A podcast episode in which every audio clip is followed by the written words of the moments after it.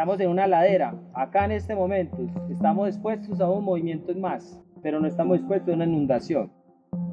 Carlos Velázquez es habitante del barrio El Faro en la Comuna 8 de Medellín. En realidad, ese barrio es un asentamiento ubicado en el límite entre la Medellín urbana y la Medellín rural, porque buena parte de sus viviendas quedan en suelo del corregimiento de Santa Elena. Y en realidad, Carlos es mucho más que un habitante de ese barrio, cómo vamos a mejorar las condiciones socioeconómicas, cómo vamos a mejorar la infraestructura de acueducto, alcantarillado, ¿cierto? obras de mitigación. A finales de septiembre de 2022 lo acompañamos en un recorrido por el faro y varios sectores cercanos.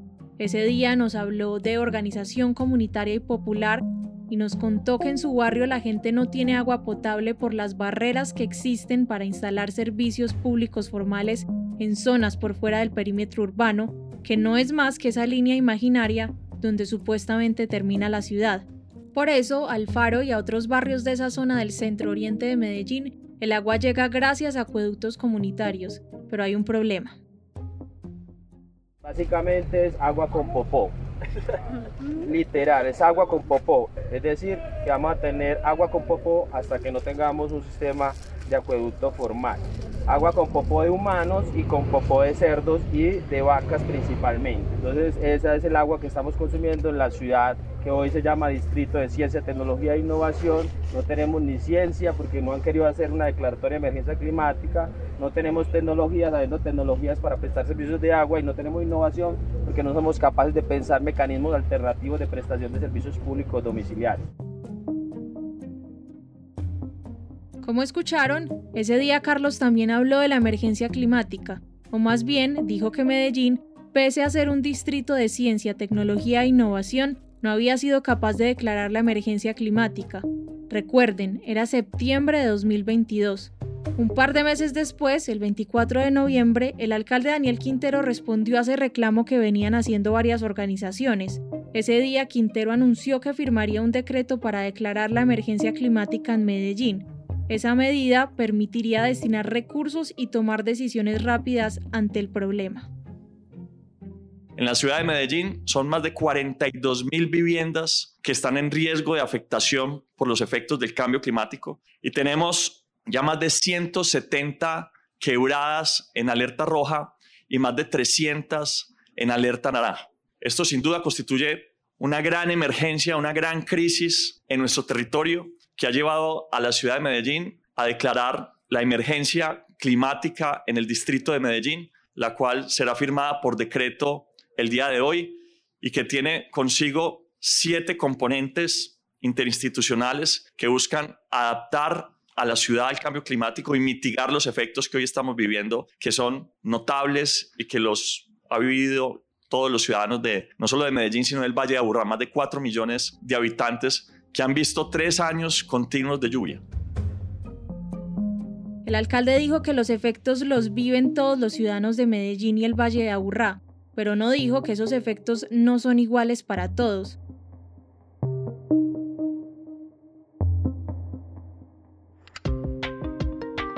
Mi nombre es Manuela Garcés y este es el cuarto episodio de Fauna Local, un podcast de análisis en el que el armadillo, con el apoyo de habla y en modo aleatorio, explica en profundidad lo que pasa en Medellín y Antioquia.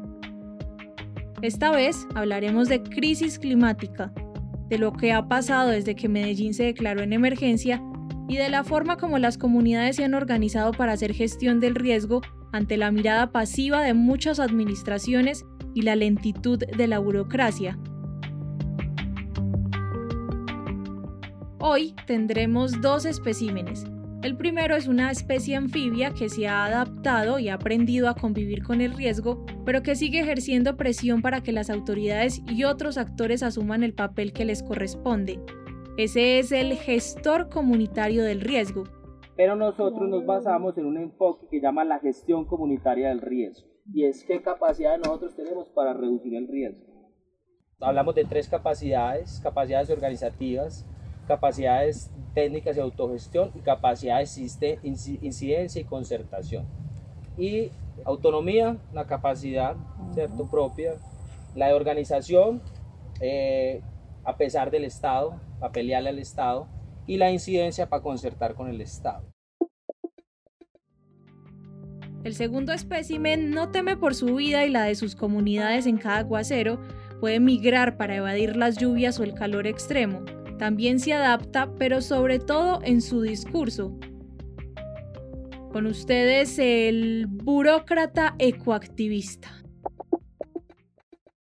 Hoy estoy en Washington, D.C., la capital del mundo. El planeta está en crisis. La contaminación producida por los gases de efecto invernadero, resultado de la combustión fósil, nuestra principal fuente de energía, ha llegado a tales niveles que ha logrado aumentar la temperatura del planeta. En el último siglo hemos aumentado la temperatura en más de un grado, y esto que pareciera un número pequeño, para el planeta es un número gigante. Juan David Ortiz, del Armadillo, me acompaña en este episodio.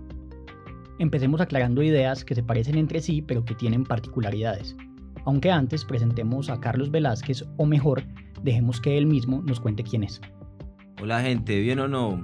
Les habla Carlos Velázquez, un habitante de las laderas de Medellín, este habitante de las laderas de Medellín, que hace parte de la Junta de Acción Comunal del Barrio El Faro, también hace parte de la Mesa de Vivienda y Hábitat de la Comuna 8 hace más de 12 años que venimos en la lucha por la vivienda digna y del movimiento de laderas de Medellín que venimos reivindicando el acceso a la ciudad, el derecho a la ciudad desde los sectores populares y venimos presionando a la institucionalidad para que declare la emergencia climática, pero sobre todo generemos acciones climáticas incluyentes. Entonces vamos con esas ideas que tenemos que explicar mejor. Hemos hablado hasta este punto de crisis climática, de emergencia climática y de gestión comunitaria del riesgo. ¿Qué es cada una de esas cosas? Expliquemos por qué ustedes en el movimiento de laderas hablan de emergencia climática y no de calentamiento global o de cambio climático. Bueno, em, diferentes autores, eh, el profesor Wilcher Chaus, que es una de las personas que más conoce el tema de la gestión de riesgo en Colombia, nos habla de una crisis, eh, una crisis ecológica y una crisis climática. Eh, los últimos informes del IPCC hablan de una catástrofe climática el presidente Petro también habla de una crisis climática. Nosotros simplemente estamos hablando de una emergencia climática. ¿Por qué decimos que estamos en emergencia? Porque en las laderas de la ciudad siempre sufrimos los extremos, sean extremos de lluvia o extremos secos. Nosotros nos vemos más afectados por los extremos de lluvia, porque esos extremos de lluvia generan lo que los expertos llaman eventos hidrometeorológicos extremos, que es lo que nosotros conocemos como unos aguaceros ni los hijueputas o unos aguaceros ni los berracos. Si usted le dice al habitante, hey, va, a tener un evento hidrometeorológico extremo, pues va a quedar gringo, como se dice. Pero si decimos, ah, vamos a tener un aguacero ni el berraco, ya la gente sabe que tiene que prepararse para afrontar esta crisis climática. Volvamos al caso concreto y por qué esa crisis climática en el Valle de Aburrá tiene particularidades. Al principio mencionamos que una de las cosas que no dijo el alcalde al declarar la emergencia climática en noviembre del año pasado es que los efectos son distintos para los pobladores de diferentes partes de la ciudad. En resumen, y para que nos hagamos a una imagen clara, no se vive igual un aguacero en el faro que en un apartamento en Laureles, y tampoco es lo mismo ese aguacero en el poblado, aunque también quede en una ladera. ¿Cómo podemos explicar esas diferencias? Esto lo viene planteando el PAC, el Plan de Acción Climática 2020-2050. El Plan de Acción Climática identifica las zonas con mayores índices de vulnerabilidad ante el cambio climático. Esto no lo dice el PLU de la 8, esto lo dicen los documentos técnicos de la misma administración municipal que hoy en día son letra muerta o son un perro sin dientes porque no tienen la aplicación real. El PAD identifica esas zonas de mayor vulnerabilidad o en condición de vulnerabilidad, siendo la comuna 8 la comuna con mayor índice de vulnerabilidad, seguido por las comunas 3 y 1, es decir, lo que se conoce como el borde urbano-rural nororiental además de la periferia occidental de las comunas 6 y 13. Eh, los habitantes de estos sectores somos los habitantes con más carencias a nivel eh, político, a nivel social, a nivel económico, es donde se concentra la mayoría de población fruto del desplazamiento social y armado de este país, donde se encuentra la población con mayores niveles de desempleo y subempleo en la ciudad, donde se encuentra la mayoría de migrantes venezolanos. Entonces estamos acumulando una serie de problemas eh, una serie de situaciones que nos ponen en mayor condición de vulnerabilidad, que nos diferencian de los habitantes de otras laderas como la Comuna 14. Las afectaciones se dan por las deficiencias que se presentan a nivel de equipamiento e infraestructura. Eh, nuestra ladera tenemos eh, dificultades con el acceso a los servicios públicos domiciliarios.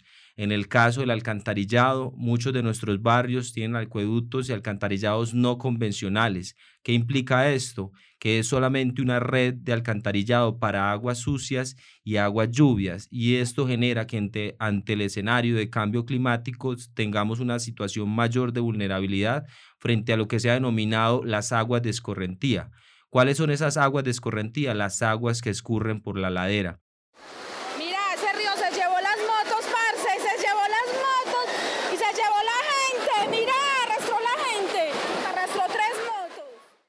Estas aguas que escurren por la ladera, hoy la ciudad no tiene una institucionalidad para tratarlas. Y en el cambio climático, ante los eventos extremos de lluvia, vamos a tener muchas aguas de escorrentía y no hay quien asuma esa responsabilidad. Carlos, ahorita mencionabas todo el esfuerzo que hicieron las organizaciones para que Medellín declarara una emergencia climática. Hablemos sobre qué implica declarar esta emergencia. Con la declaratoria de emergencia climática, se hizo un show mediático donde se dijo a la ciudad cuáles, cuáles iban a ser esas medidas de atención a la crisis climática o a la emergencia climática. La emergencia climática como instrumento normativo lo que se buscaba era generar un decreto que asumiera que la ciudad se encontraba ante una situación de emergencia climática y esto permitiría generar acciones eh, y estas acciones necesitan una serie de presupuestos y una serie de planeación para la intervención en los territorios. Y destinar plata también, o sea, poder hacer inversiones de manera más directa para poder eh, atender el problema, ¿cierto? Es necesario generar un impuesto en la ciudad, esto incomoda a muchos. Eh, principalmente pues algunos empresarios o alguna gente de dinero. La propuesta que nosotros presentamos como movimiento de la ERA es la generación de un fondo de adaptación a cambio climático pero que ese fondo destine dinero para las obras de intervención. Y estas obras de intervención deben tener unos criterios de intervención, porque si no, de lo contrario, pues muchas de las obras van a terminar siendo en el poblado o las partes céntricas y nosotros vamos a seguir siendo olvidados como laderas. Entonces, si bien decretar la emergencia climática era un paso importante, desde noviembre ustedes venían diciendo que se hizo sin participación y sin tener en cuenta las comunidades que llevan años aprendiendo sobre el asunto y que son las afectadas más directas decían algo así como emergencia climática sí, pero no así. Emergencia climática sí, pero no así es una consigna que sacamos alrededor de no tener una real participación en el decreto. ¿Por qué decimos esto? Eh, la administración solamente destinó 48 horas para generar observaciones al borrador del decreto municipal. Estas eh, estas observaciones nosotros las logramos hacer en 48 horas, generamos un documento y hoy todavía aún no tenemos respuesta de la institucionalidad a dichas observaciones. Es decir, no fuimos tenidos en cuenta y solamente se hizo un ejercicio demagógico de colocarlo en la página de internet de la alcaldía, pero realmente no hubo una concertación real con las comunidades. Otro elemento a destacar es que esta declaratoria solamente tiene vigencia hasta el 31 de diciembre del 2023 es decir, que este año se acaba supuestamente la emergencia climática. Esto nos plantea un reto y es que es necesario que esta declaratoria se haga no solamente a partir de un decreto, que sería un documento borrador, sino que es necesario generar un acuerdo distrital donde definamos la emergencia climática, pero sobre todo cuáles van a ser las acciones climáticas y pues, seguimos insistiendo una acción climática incluyente. Fauna Local analiza y da contexto sobre la actualidad de Medellín y Antioquia. En las redes del armadillo nos pueden proponer otros especímenes para seguir escarbando. Si quieres apoyar el periodismo independiente, aquí hay algunas formas para hacerlo. Suscríbete al canal de Fauna Local, déjanos tu calificación, comparte para que más gente nos escuche y busca el armadillo en Baki donde puedes hacer el aporte que quieras. Antes de la pausa aclaramos dos ideas que son muy importantes en este episodio. La crisis climática, que es un fenómeno global, y la emergencia climática, que es un instrumento político y normativo y que fue declarada por decreto en Medellín para mitigar los efectos de esa crisis. Eso, luego de mucha presión de líderes y organizaciones y sobre todo del movimiento de laderas. Pero vamos atrás en esta historia para entender por qué decíamos también que son los pobladores de los barrios de la periferia de la ciudad los que han tenido que formarse por su cuenta para asumir de manera autónoma la gestión del riesgo.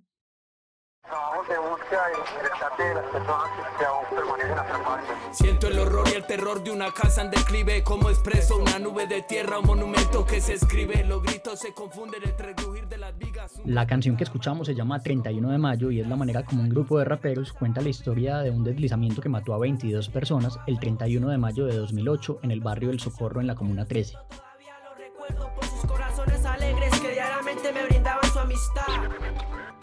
Quizá esa no sea la tragedia más famosa ni la que más vidas ha cobrado, pero la escogimos por dos razones.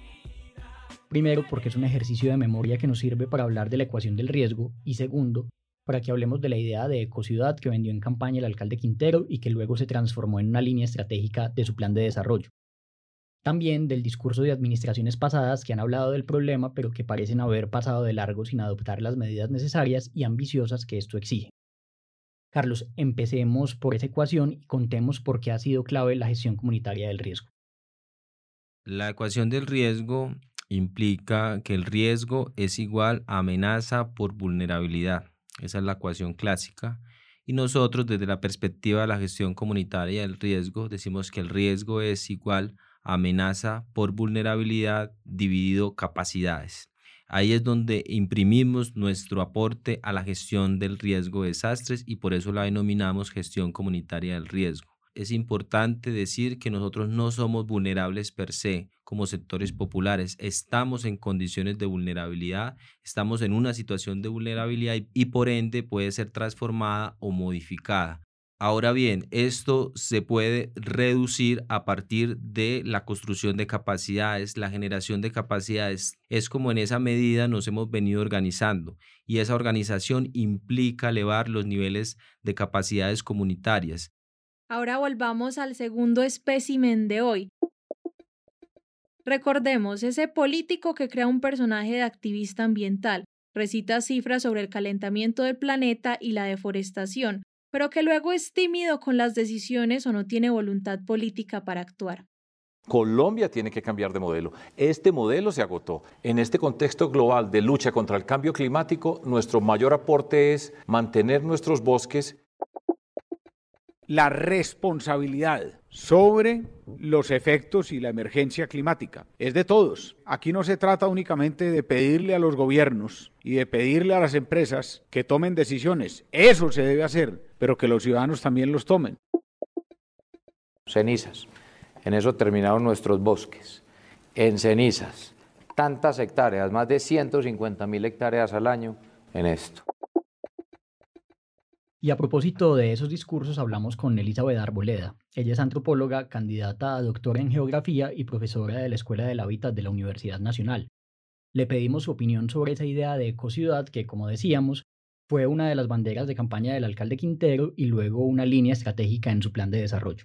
Si lo miramos en función de comprender ese cambio climático, como hoy se está evaluando en el mundo, realmente no es lo que la ciudad necesita. Obviamente, cuando se habla de ecociudad, pues es muy difícil decir que no estamos de acuerdo con eso, ¿cierto? Como en todo lo que representa ese concepto de una ciudad sistémica, amigable con lo no humano, con, que nos hace un llamado a ser más sostenibles, a prudentes en el consumo, en el uso, en, general en nuestro relacionamiento. Pero eh, ya el contenido, cuando uno mira los programas, los presupuestos e inclusive se revisan las rendiciones de cuentas de los tres años anteriores, pues uno se da cuenta que más allá, digamos, de ecociudad y algunas intenciones de vanguardia o algunas palabras que hoy se han vuelto de vanguardia como la transición, y el cambio de tecnologías energéticas pues es conservador, bastante más de lo mismo, manejo de residuos sólidos, el tema de animales de compañía, eh, protección de cuencas, reforestación, es decir, lo que la ciudad ya ha venido haciendo, pero no se está dando respuesta a lo que realmente necesitamos, las estrategias estructurales de largo plazo e integrales que tienen que ver con la gestión de riesgo de desastres y todo este proceso de adaptación al cambio climático y no solamente tener que ver la cara de los desastres cada vez de manera más recurrente. Si se mira en la propuesta, digamos lo de ecociudad, pero en general en el plan de desarrollo, usted no encuentra realmente una gestión de riesgo de desastres usted encuentra lo que tradicionalmente eh, ha sido la gestión del desastre, es decir, la ciudad se viene preparando para atender desastres, lo cual es lamentable. Hoy que tenemos más que nunca información y pues cuando las precipitaciones, cada que tenemos periodos de lluvias en Medellín van a ir en, en aumento, o sea, en ningún momento vamos a volver a tener los niveles de lluvia que tuvimos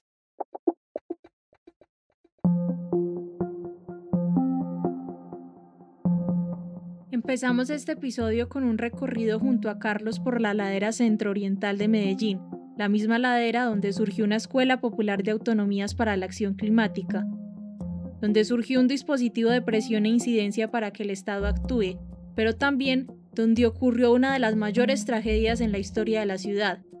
Allí, muy cerca, en el barrio Villatina, hace 35 años un deslizamiento mató más de 500 personas, y pese al tiempo que ha pasado, a las tragedias de antes y después, a los reclamos de las comunidades y a los discursos oficiales, en esa ladera la gente sigue temiendo a morir sepultada.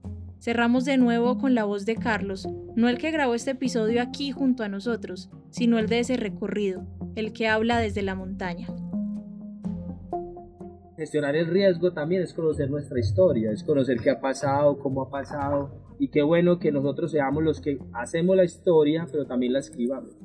Y que esos otros escenarios nos permitan, digamos, como respirar y poder pensar otras sociedades, otras ciudades posibles.